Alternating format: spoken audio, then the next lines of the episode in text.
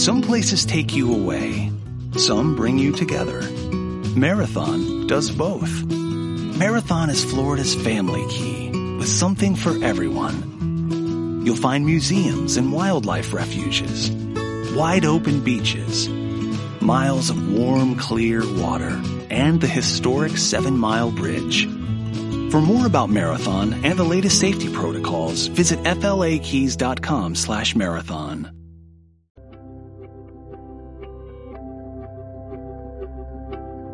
Hola a todos, bienvenidos de vuelta al podcast, bienvenidos de vuelta a Central NBA. Hoy tenemos que hablar de muchísimas cosas que pasaron ayer en la NBA. Tuvimos dos partidos, dos partidazos. El primero de ellos es el segundo partido de la serie que enfrentaba a Miami versus Milwaukee Bucks. Y el segundo es el séptimo partido que enfrentaba a Houston Rockets y a Oklahoma City Thunder por una plaza en semifinales de conferencia. Comenzamos.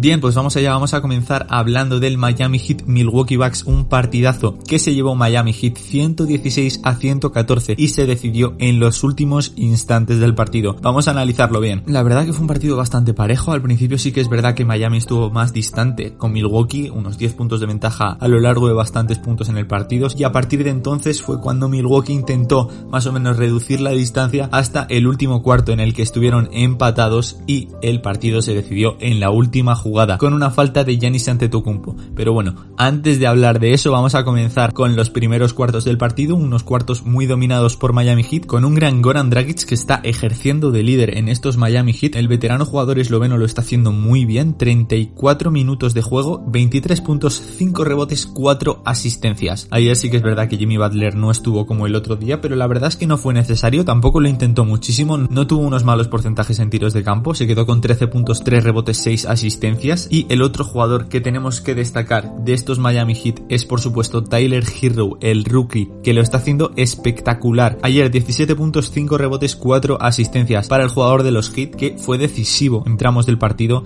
y por supuesto al final, aunque tuvo dos errores en las últimas jugadas, fue clave para la victoria de los Miami Heat. Y en el otro lado de la moneda encontramos a los Milwaukee Bucks que consiguieron empatar el partido en los últimos minutos. Sin embargo, Giannis Antetokounmpo, al cual se le había tachado de que no defendía al jugador más importante de los Heat, Jimmy Butler, decidió que lo mejor era defender al 22 de los Heat en la última jugada y eso le costó una falta que la verdad era bastante innecesaria. Tenéis que haber visto la cara ayer de Antetokounmpo. Esa foto ha pasado por todos los medios de comunicación de baloncesto porque es la cara de un jugador perdido que se encuentra ahora mismo muy confundido en su equipo, que no sabe qué va a pasar. Y es que la verdad, la situación en Milwaukee es muy rara porque yo sí que realmente veo a los Miami Heat ganando 4-0 la serie y sin ningún tipo de problema. Sí que es verdad que los Milwaukee Bucks lo están luchando, de hecho ayer estuvieron a punto de ganar el partido y si no hubiese sido por esta falta nos habríamos ido a la prórroga y quién sabe igual habrían ganado el partido. Y estos errores puntuales son los que finalmente deciden quién va a ganar esta eliminatoria y quién va a ganar la NBA porque es así como funciona el baloncesto. Y aquí es donde está fallando Milwaukee sin ningún tipo de duda. Yanis estoy seguro tiene bastantes dudas sobre su futuro, de momento imagino que estará centrado en la serie, pero en cuanto termine si finalmente no consiguen pasar va a arder Milwaukee y probablemente Janis decida cambiar de equipo porque obviamente el proyecto no funciona. El equipo que tienen este año es buenísimo. No creo que se pueda mejorar mucho la plantilla que tienen actualmente. Tienen uno de los mejores pivots tiradores de la liga. Chris Middleton es un acompañante perfecto para Giannis Antetokounmpo. Eric Bledsoe normalmente actúa muy bien. George Hill desde el banquillo también juega muy bien. Tiene jugadores como Kyle Korver que la verdad son bastante microondas. Así que bueno, claro, es, es todo esperar, pero la situación en Milwaukee es complicada, sin ningún tipo de dudas. Así que bueno, finalmente, como digo, la victoria fue para Miami Heat, que lo tienen bastante de cara, ponen el 2-0 en la eliminatoria. Pasado mañana continúa esta serie. Veremos qué sucede porque tiene tela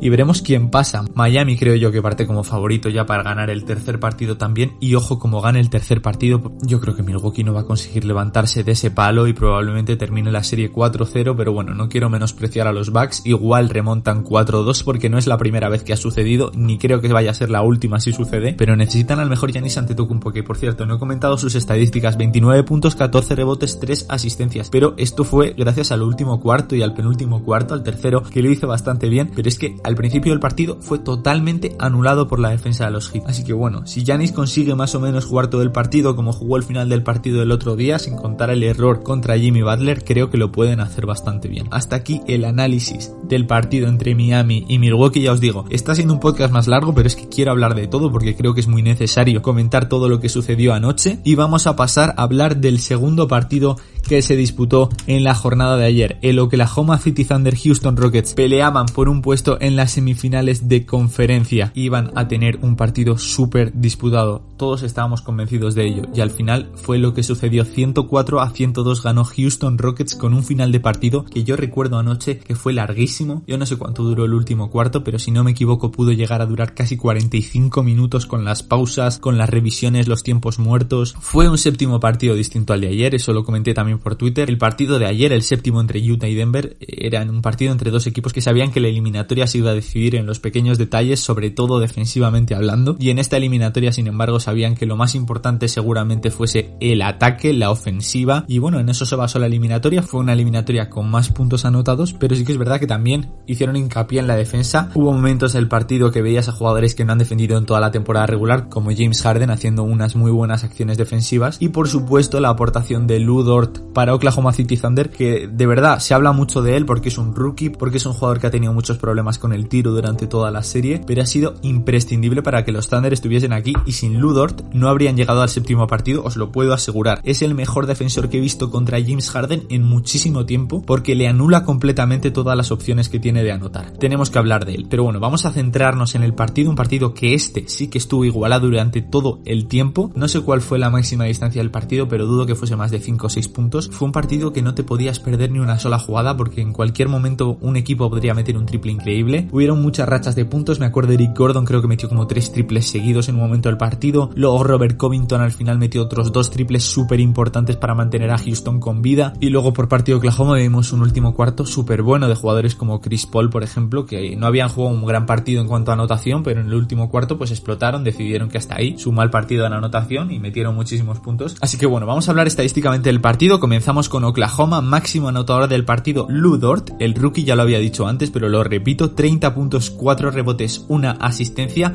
Ludort que ha conseguido varios récords en el partido de ayer y es que es el jugador más joven en anotar 30 puntos en un Game 7. Ludort que se le había tachado de incompetente en lo ofensivo, pues te mete hoy 30 puntos y te calla la boca. Además con unos porcentajes de tiro excelentes, metió muchísimos triples. De hecho vamos a hablar exactamente de los porcentajes en tiros de campo y es que estuvo en 10 de 21 en tiros de campo con un 6 de 12 en triples el jugador de los Thunder que había hecho en un partido si no me equivoco 0 de 9 y en este partido se reivindicó. Él estaba convencido de que lo podía hacer y al final lo hizo y eso es lo más importante de ello. Pero no estuvo solo Ludort porque tuvo acompañantes como Chris Paul que consiguió un triple doble y hizo un partido increíble liderando a los Thunder en el último cuarto como digo metiendo puntos decisivos. Shea Gilgius Alexander también estuvo muy bien que en el partido anterior estuvo bastante apagado. 19 puntos 3 rebotes 4 asistencias. También tenemos que hablar de Steven Adams y en esta ocasión no quiero hablar muy bien de Steven Adams, yo creo que estuvo mal ayer y realmente si él hubiese estado a su nivel podrían haberse llevado el partido, pero veías en jugadas que posteaba y tiraba un gancho bastante innecesario en algún momento y es que realmente él tiene dominio ofensivo obviamente en la pintura porque era el jugador más alto ayer sobre la cancha, pero bueno, eh, vimos a Steven Adams bastante apagado, 10.9 rebotes, pero un jugador que es titular pivot en los Oklahoma City Thunder jugando contra un equipo que no tiene pivots es bastante llamativo. Y bueno, vamos a hablar por supuesto también de los Houston Rockets, que fueron los que se llevaron la eliminatoria.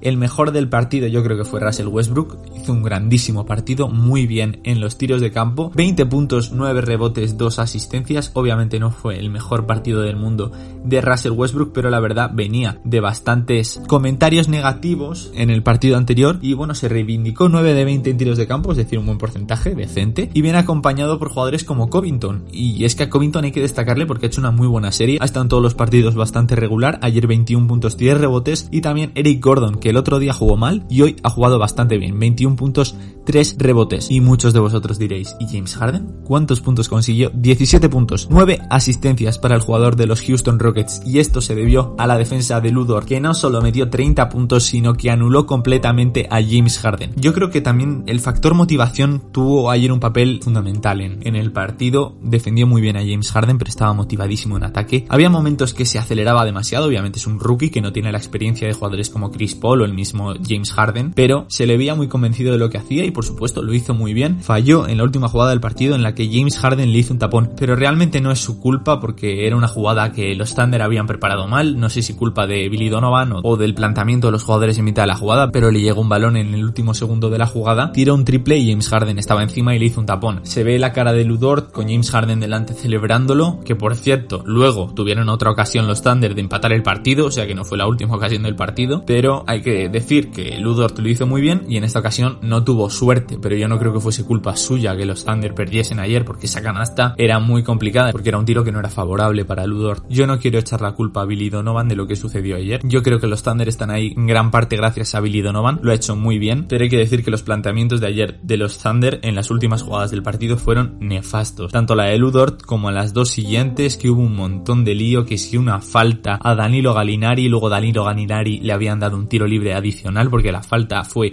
antes de que el balón se pusiese en movimiento, un tiro libre y lo falla. Luego en la siguiente jugada tenían un segundo y siete décimas para plantear un tiro y no encontró pases ese Gilius Alexander y se la dio al final al jugador que menos opciones tenía de haber anotado una canasta que fue Steven Adams. Yo creo que podrían haber intentado casi un pase a otro jugador aunque lo hubieses fallado antes que dársela a Steven Adams que por cierto perdió el balón y ahí se acabó el partido para los Thunder. Victoria obviamente merecida de los Rockets, no puedo decir que no es merecida, pero van a enfrentarse unos Lakers que están muy por encima suyos, van a estar descansados, los Rockets vienen agotadísimos, son un equipo obviamente que en la pintura van a sufrir con los Lakers, con LeBron, con Anthony Davis, con Jabal McGee. Veremos qué sucede en esa eliminatoria. Ahora vamos a hablar de las predicciones de estos dos partidos de semifinales de conferencia, los Clippers y Denver Nuggets y Houston Rockets contra Los Angeles Lakers.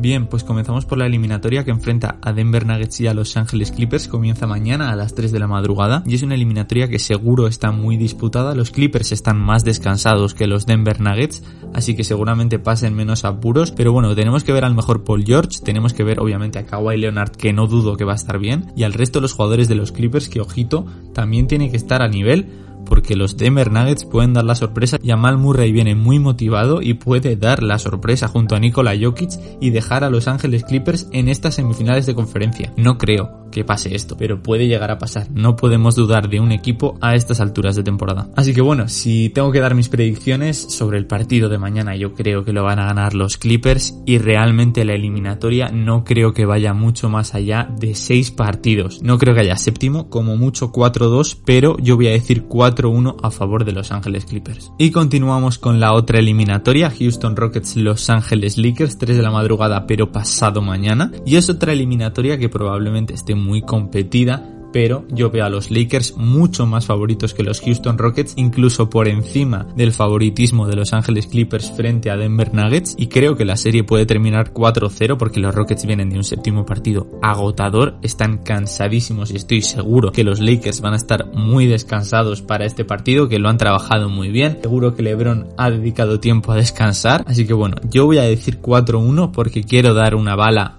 de vida para los Houston Rockets, pero lo veo muy complicado. Y un 4-0 no me sorprendería para nada. Así que bueno, hemos analizado los dos partidos de semifinales de conferencia en la conferencia oeste. Hemos analizado los dos partidos de ayer en la NBA, el Miami Heat Milwaukee Bucks, que fue muy interesante y nos deja con bastantes titulares. Y el séptimo partido entre Oklahoma y Houston Rockets, que se llevó Houston en los últimos instantes del partido. Así que bueno, espero que os haya encantado el podcast de hoy. Me quedan muchísimas más cosas de las que hablar, pero bueno, tampoco quiero hacer un podcast de 20 minutos porque creo que no es necesario. Mañana hablaremos de más cosas quiero hablar de Giannis Antetokounmpo porque está sonando mucho para equipos como por ejemplo Dallas Mavericks. También quiero hablar de Popovich porque he leído un rumor que dicen que ha vendido su mansión en San Antonio y puede poner rumbo a Brooklyn Nets junto a Kevin Durant y Kyrie Irving y formar quién sabe un equipo ganador con una base estructural bien formada. Así que bueno, de todo esto y de mucho más hablaremos a partir de mañana en el podcast. Espero que os haya encantado. Me podéis seguir por Twitter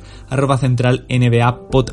Hablando todos los días de todos los partidos de la NBA en directo. Los comento, podéis comentar conmigo cualquier cosa de las que diga, incluso me podéis plantear cosas que yo os voy a responder totalmente y abiertamente. También me podéis seguir por TikTok, arroba central NBA. Sí que es verdad que si habéis escuchado el podcast, la información que doy en TikTok obviamente no os va a aportar nada porque son vídeos obviamente más cortos en los que hablo rápidamente de cada uno de los partidos y hago un vídeo hablando de los partidos de la jornada del día siguiente. Esos son mis vídeos en TikTok Voy a tener también un cambio en TikTok. Quiero hacer unas plantillas buenas para hacer los vídeos bien, porque mis vídeos en TikTok no son bailes, obviamente. Son vídeos hablando de información, de actualidad, de las últimas jornadas que se disputen en la NBA. Pero bueno, quiero hacer un trabajo correcto. Sé que los vídeos que están ahora obviamente no son los mejores vídeos del mundo, pero tampoco son los peores vídeos del mundo. Creo que doy la información mínima para un vídeo de eso, 10-15 segundos. Así que bueno, espero que os haya encantado el podcast después de toda esta charleta acerca de mis redes sociales. Y nos vemos mañana, por supuesto, con más NBA en Central NBA. Un saludo.